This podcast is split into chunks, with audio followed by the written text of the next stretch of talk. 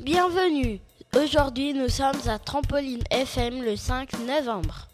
Je m'appelle Lenny. Aujourd'hui, notre sujet sera les gnomes.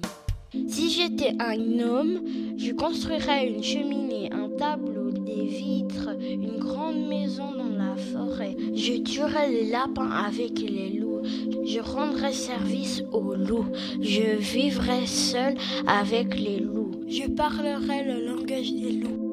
Je m'habillerai avec un pull, une ceinture qui tiendrait le pull, des bottes, des bottes bien chaudes avec un pantalon. Je chasserai toute la journée et le soir, on aura un grand buffet.